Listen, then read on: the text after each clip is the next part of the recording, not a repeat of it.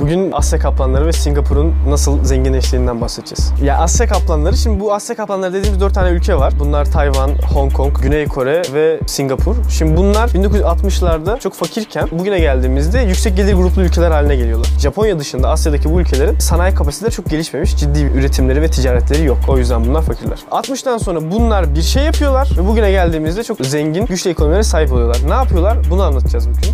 Ee, başlayayım mı? Evet hocam. Başlayayım tamam.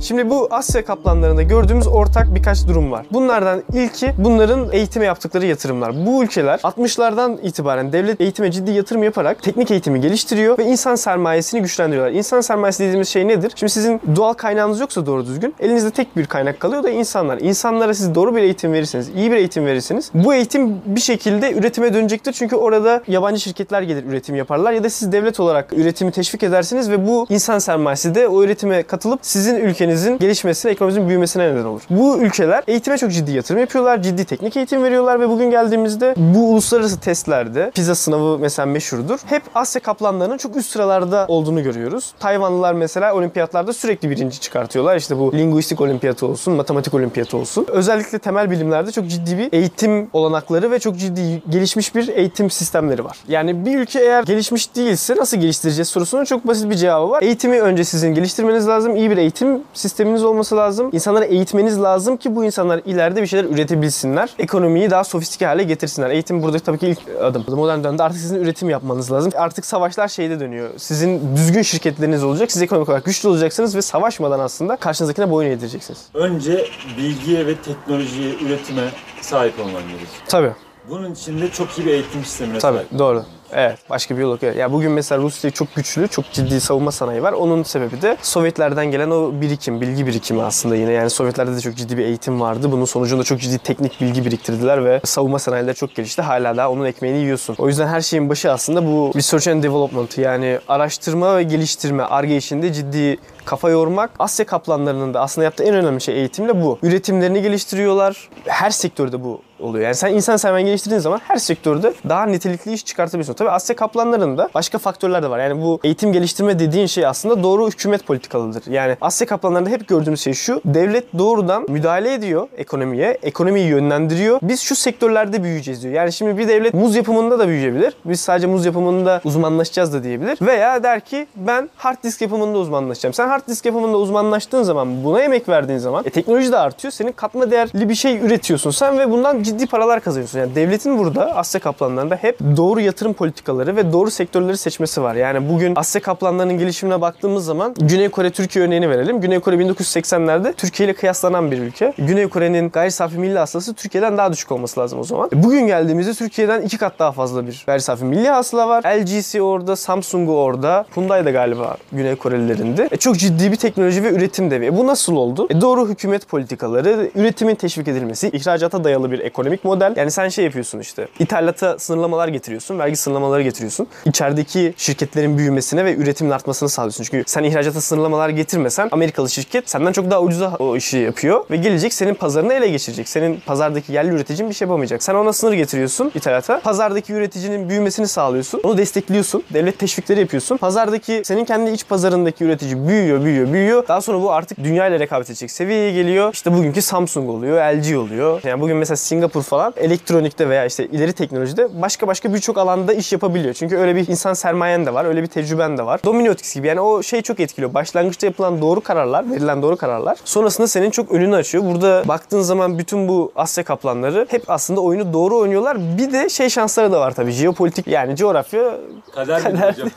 demek istemiyorum ama kaderdir. Yani orada ne şansı var? Orada Asya marketi büyüdüğü zaman yanı hemen yanı başında Japonya var. Hemen yanı başında Çin var. Bunlar büyürse sen de oradan sana da oradan bir şeyler düşüyor. Nasıl düşüyor? Mesela Japonya büyüdü, Çin büyüdü diyelim. Bunlar büyük ekonomiler olduğu zaman burada bir finansal bir ticaret başlıyor. Ve bunların o büyüklüğünden Asya marketine yakınlıktan dolayı Hong Kong ve Singapur finansal olarak kar elde ediyorlar. Finansal olarak kar elde etmek demek burada bir artık ürün var. Bunu finans üzerinden değerlendiriyorsun. Ve sen orada çok ciddi bir sermaye yaratılmış. Orada ciddi bir değer üretilmiş. Oraya yakınsın. Dolayısıyla sen finansal merkezler haline gelebiliyorsun. Yani Türkiye bugün desin ki ben finansal merkez olacağım. E nasıl olacaksın? Yani, onu solundaki Gürcistan Aynen. Olamazsın. Yani finansal merkezlerinde de New York, Londra, Singapur, Hong Kong. Yani orada bir mantık var. Üretime yakın olacaksın. Sermayeye yakın olacaksın. Büyük paraların döndüğü bir yerde olman lazım. Buradan istersen şeye geçelim. Ee, Singapur örneğine geçelim. Singapur nasıl Ben bu kadar büyüdü? başlayalım. Aynen. Çünkü oradan şeyi göreceğiz. Hani hangi bileşenler bir araya gelip orada ekonomik büyüme oluyor. Singapur küçük bir ada ülkesi. Şehir devlet. Ben baktım iki tane Konya kadarmış.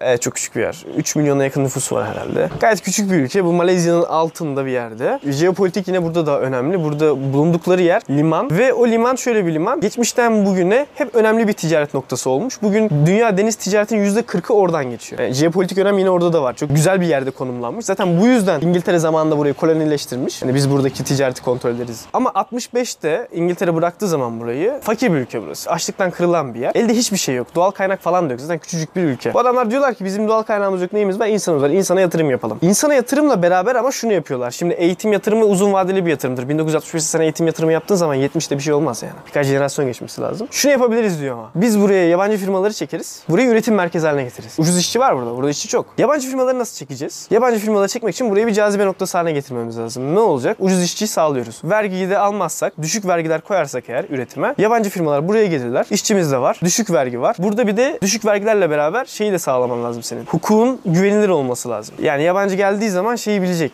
Burada mülkiyet hakları korunuyor. Burada garip grup bir şey olmaz. Benim malıma kimse çökmez. Ne demek bu? Sen bugün Türkiye'de bir şirket açtığın zaman eğer bunu 40 takla atarak yapıyorsan burada şirket açmak kolay değildir ve insanlar kaçarlar. Singapur'da şirket açmak çok kolay. Regülasyonlar çok belli. Normlar çok basit ve e, aslında girişimciliğin önünü açan şekilde. Bunun bir indeksi var mesela. İş yapma kolaylığı indeksi. Orada Singapur ikinci sırada dünyada. Bu önemli bir şey. Singapur bunu sağlıyor. Bunu sağladıktan sonra da yabancı yatırımcı geliyor doğal olarak. Singapur yani şunu sağlıyor sana. E, güvenilir bir hukuk sistemi, stabil bir devlet. Biliyorsun orada hiçbir şey olmayacak. Ucuz işçi, düşük vergi ve en sonunda da insan sermayesi gelişmiş, çok ciddi kalifiye, teknik bilgisi yüksek bir e, insan grubu. Yani ciddi kalifiye ve becerikli insan Eğitimli var. insan. Aynen. Eğitimli insan da var. O zaman niye sen helva yapmayasın? Her şey var zaten orada. Singapur bu arada bu konuda en garip hikaye. Yani Singapur 20. yüzyılın en büyük başarı hikayesi olabilir bu anlamda, kalkınma anlamında. Çünkü sıfırdan dünyanın en büyük ikinci kişi başına düşen gayri safi milli hasılasına. İkinci. Evet. İnanılmaz. Yani gayri safi milli hasıla demiyorum, kişi başına düşen. Kişi başına düşen geliri de en yüksek ikinciler. Bu inanılmaz bir hikaye bunun aslında hepsi de tek bir adama borçlular. Singapur'un siyasi sistemi şey değil, demokratik bir ülke değil Singapur. Bir tane kurucu lider var. Bu adam uzun süre yaklaşık kaç 25 yıl herhalde başta kalıyor. Ölümsüz lider oluyor zaten. Bu bayağı vizyoner bir adam. Hep doğru ata oynuyor amiyane tabirle. Kartların kötü de olabilir ama doğru oynaman. Doğru oynaman. Evet, kartların çok kötü olabilir. Yani bugün Singapur'da mesela o kartlar öyle oynanmasaydı şey demezdik hani Singapur niye refah değil demezdik. Singapur'un zaten refah olmaması daha olası. Singapur'un refah olması daha ekstra bir durum. Yani orada o doğru hükümet politikaları dediğim zaman çok havada kalıyor. Singapur'da şunu yapıyor adamlar. 1960'larda bakıyorlar finansal ticaret Asya piyasası kapanıyor. Sonra Avrupa ve Amerika piyasası açılana kadar, borsalar açılana kadar belli bir boşluk var. Yani finansal ticaretin hiç dönmediği bir aralık var. Saat aralığı var. Bunlar diyorlar ki bizim bulunduğumuz yer aslında biz burada ticaret yaparsak bu boşluğu dolduracağız biz. Yani belli saatler arasında sadece biz açık olacağız ve buradan ticaret dönebilecek. Ticaret hiçbir zaman aksamayacak. Buna yatırım yaptığın zaman sen işte bu finansal merkez olmanın ilk adımı oluyor. Adam bunu öngörmüş, buna yatırım yapmış. Biz burada dolar ticareti yaparız. Doları değiştiririz işte kur ticareti. Sonra adam diyor ki 1980'lerde finansal ekonomi büyüyor. Yani finansal kapitalizm büyüyor. Ne demek bu? Sofistikeleşiyor. İşte ne bu yine anlaşılmadı. Fon yöneticileri şu. Yani sen ben sana 1 milyon dolar veriyorum. Al bu 1 milyon dolarla yatırım yap diyorum. Sen e, fon yöneticisisin. Bu fon yöneticisi 1 milyon doları alıyor. Başka kağıtlara oynayarak veya tahvillere, devlet tahvillerine oynayarak yani finansal piyasalarda bu parayı değerlendirerek para kazanmaya çalışıyor. Para üzerinden para kazanıyor. Şimdi bu çok gelişti şu an. Singapur bu gelişmezken, gelişmemiş haldeyken diyor ki bu finansal kapitalizm gelişecek, sofistikeleşecek. Aynen biz buna yatırım yapalım. Biz fon yöneticiliği, fon yönetimi konusunda uzmanlaşalım diyor. Ve buna yatırım yapıyorlar. Ve bugün Singapur fon yönetiminin ciddi bir merkezi. Bu 300'den 400'den fazla fon şirketi var. Ellerinde tuttukları değer 3 trilyondan daha fazla. Peki hocam sorum geliyor. Böyle anlatıyorsun işte yok doğru ata oynadılar, yok muhteşem 25 sene boyunca çok zenginler, gayri safi milli hasılada dünyadaki ikinci ekonomiler, çok akıllılar, eğitim sistemine onay verdiler, iyi yaptılar falan filan da hocam yani her şey mi çok iyi? Şimdi her şey çok iyi değil. İki tane sıkıntı var temelde. Birincisi bunların kişi başına düşen geliri çok yüksek dedik ama kişi başına düşen gelir şöyledir. Biz iki kişilik bir ülke olalım. Senin 1 milyar doların var, benim 1 dolarım var. İkimizi toplayıp böldüğün zaman kişi başına düşen gelir oluyor. Aslında şeye bakman lazım. Ee, kişi başına düşen gelirle beraber eşitsizlik nasıl? Ee, Singapur'da durum kötü. Asya kaplanları diğerleri iyi. Yani eşitsizlik konusunda çok eşitsiz toplumlar değiller. Özellikle Güney Kore ve Tayvan'da eşitlik konusu çok daha iyi. Bu Singapur'un durumu o konuda kötü. Mesela Singapur'da ortanca, ortanca mıydı o? Neydi o? Medium wage. Mi- medium değil. Median. Median, median. Median Türkçesi neydi? Medya. Median mı direkt? Mod median. Tamam. M- Ha. Ortanca değil mi? Şimdi Singapur'da e, ortanca gelir dediğimiz bir şey var. Ortanca gelir dediğimde şu. Mesela Bir şey anlamadım. Neydi? Ortanca gelir şu. Şimdi biz ülkedeki herkesin gelirini yan yana dizersek tamam mı? Ortanca nerede? Ortadaki adam kim? 3, 5, 7, 9, 11 ise 7 mi? Evet. Şimdi buna bakmak daha mantıklı.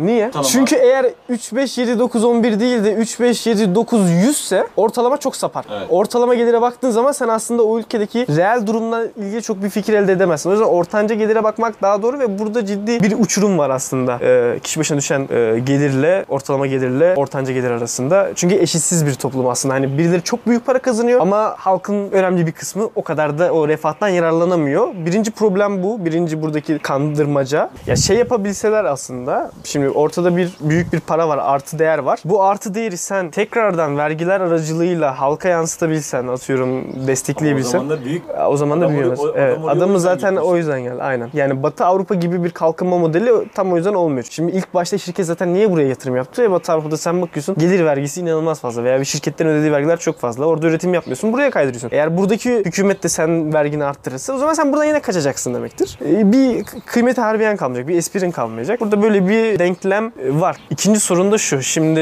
bu eğitim eğitim dedik. Bu eğitim nasıl veriliyor? Bu eğitim ağır bir eğitim. Yani sen Asya kaplanları için de geçerli bu. Singapur'u da kapsıyor. Şimdi çok ciddi bir teknik eğitim veriyorsun. Teknik eğitim dediğimiz nedir? Doğa e, işte matematikte, fizikte, e, işte fende iyi oluyor çocuklar. Nasıl iyi oluyorlar? Bunlar yani 10 saat, 12 saat çok ciddi eğitim görüyorlar. Çok ciddi sınav geçme baskıları var. Veliler üzerinden ve devletin kurduğu sistem üzerinden. Yani merkezi sınavlar var. Bu sınavları iyi yapman lazım. Herkes bunun farkında. Hocalar, dershaneler falan herkes senin eğitimine yatırım yapıyor ve saatlerce süren bir çalışma, ödev, sürekli bir baskı altında yetişen bir öğrenci güruhu oluyorsun ki sonunda matematik ve fiziği çok iyi yap. Yani bugün bizde de Türkiye'de çok iyi matematik fizik yapanlar var. Ben mesela matematik falan çok iyi değildi. Neden? 9. sınıfta biz bir şey çalışmıyorduk. Ben bir şey çalışmıyordum. Çalışsaydım, e, yatmasaydım çok iyi matematiğim olurdu. Ama o zaman oyun oynayamazdım mesela. O zaman şey ne olacaktı? Benim belki sosyal gelişimim ne olacaktı? Ben mutlu bir çocuk olabilecek miydim? Burada yine aynı soruya geldi. yani ne pahasına şey yani hani bir yine bir ortada bir denklem var. Yani siz çok ciddi bir eğitim sistemi yaratıyorsunuz. Çok baskıcı bir eğitim sistemi yaratıyorsunuz. Sonunda hakikaten herkesin matematik, teknik bilgilerde çok yükseliyor herkes. İnsan sermayeniz gelişiyor ama bu insanlar mutlular mı? Bu baskı bu arada sadece eğitim üzerinden değil. Singapur'da bir de siyasi baskılar da var. Yani siz fikir özgürlüğü problemli, işte gösteri hakkı problemli. Burada bu insanlar kendilerini de doğru düzgün ifade edemiyorlar. Sürekli bir devletin insandan önce geldiği bir yer Singapur. E bu baskı altında bir sürü baskıyla yaşıyorsunuz. Ne kadar sağlıklısınız, ne kadar mutlusunuz. Bunlar tabii Ne gibi baskılar var? Ya Singapur komik bir ülke yani. Komik bir ülke dedim otoriterliği komik. Adam sigarayı yasaklıyor. Sigaraya çok ciddi ceza veriyor mesela sigara E, içmeye. mantıklı ama işçiler daha az çalışır. Ya sigara yasaklama sebebi bu arada temiz olsun diye. Sigara içip izmariti yere atıyorlar diye sigara yasaklıyor. Yani ülke temiz olsun diye böyle bir takıntı. Yani bu garip bir devlet modeli var orada. Baba figürü var. Otoriter ve hani şey yerler temiz olsun. O yüzden sigarayı ve sakız çiğnemeyi yasaklıyor adam. Sakız yasak Singapur'da. E çünkü sakız çiğneyip bir yere atıyorlarmış. Sakız çiğneyip bir yerlere yapıştırıyorlarmış. Sebep bu gerçekten. Yani bu yüzden sakız çiğnemeyi yasaklayan bir devlet, bir güç var burada. E bu baskıyı tahmin edebilirsiniz yani Bana böyle bir şey yerde. gibi geldi. Ama o baba akıllı da bir baba. Baba öngörüyor da diyor ki oğlum sen günde 15 saat ders çalışırsan e, iyi bir işin olur. Kendini geliştirmiş olursun. Hayatta daha başarılı olursun da diyor. Çoluğun Çocuğu. daha imkan. Aynen. 15 saatte çalıştır diyor. Oğlum bak sen şu okula git diyor. Doğru okula yolluyor. Ama o oğlan mutlu mu bilmiyorum. Çok açık ki insan kendine orada yeterince özgür. Tabii ki hissedemiyorsun. Yani Singapurlularla konuştuğun zaman Singapurluların benim konuştuklarım en azından çok keyifli değillerdi, çok mutlu değillerdi. Onlar o baskıdan şikayetçilerdi. O Singapur çok meritokratik bir ülke. Meritokratik dediğim hani kalifiyeysen ekmek var, kalifiye değilsen ekmek yok. Bu baskıyı hep hissediyorsun ve bu baskıyla hep uğraşman lazım, didinmen lazım. Oluyorsun. Etrafında rekabetin insanların kalitesi yüksek olduğu zaman sen daha da çok uğraşman lazım. Hep bu stres, belirsizlik ve baskıyla büyüyorsun. Kolay değil yani orada hayatta aslında o kadar. Tabii yani bizim eğitim sistemimiz kötü ama rahat da büyüdük yani. Yani Çok çalışmadık aynen. Çok iyi bir espri şeyimiz var mesela. Evet Singapurlular nasıl, mizahları nasıldır bilmiyorum. Bence kötüdür işte. Kötüdür mesela. yani, Sence değil midir? Evet bence de. Abi adam o kadar matematik, o kadar rasyonel düşünürken nasıl yapıyor? Evet, evet, evet. Zor. Burada Senin önemli. şahsi kanaatin ne peki? E, biraz daha gelişmiş bir Türkiye'yi herkes isterdi herhalde. Daha az şaka yaptığımız ve daha çok ekonomik olarak refah olduğumuz bir ülkeyi. Gerçekten. Bence biraz öyle yani. Biraz daha şey yapabilirdik. Yani doğru bir yönetim, daha doğru politikalarla insan sermayesi geliştirilip daha iyi kullanılabilirdi. Daha az şaka yaptığımız ama daha çok güldüğümüz. Buralara geldiyseniz çok teşekkür ederim. Uzun bir video oldu bu. E, keyifli olduğuna inandık. Sonraki videolarda görüşmek üzere. Sağ olun. Kanalımıza abone olmuyor musunuz? Kanalımıza abone olursanız tabii. Çok seviniriz. Abone olup beğenirseniz. Yorum yaparsanız yorumlara cevap veriyorum. Aklınıza takılan bir soru, karşı çıkmak istediğiniz bir nokta, beğenmediğiniz yerler veya geliştirmemizi istediğiniz yerlere yorum atabilirsiniz. Teşekkürler.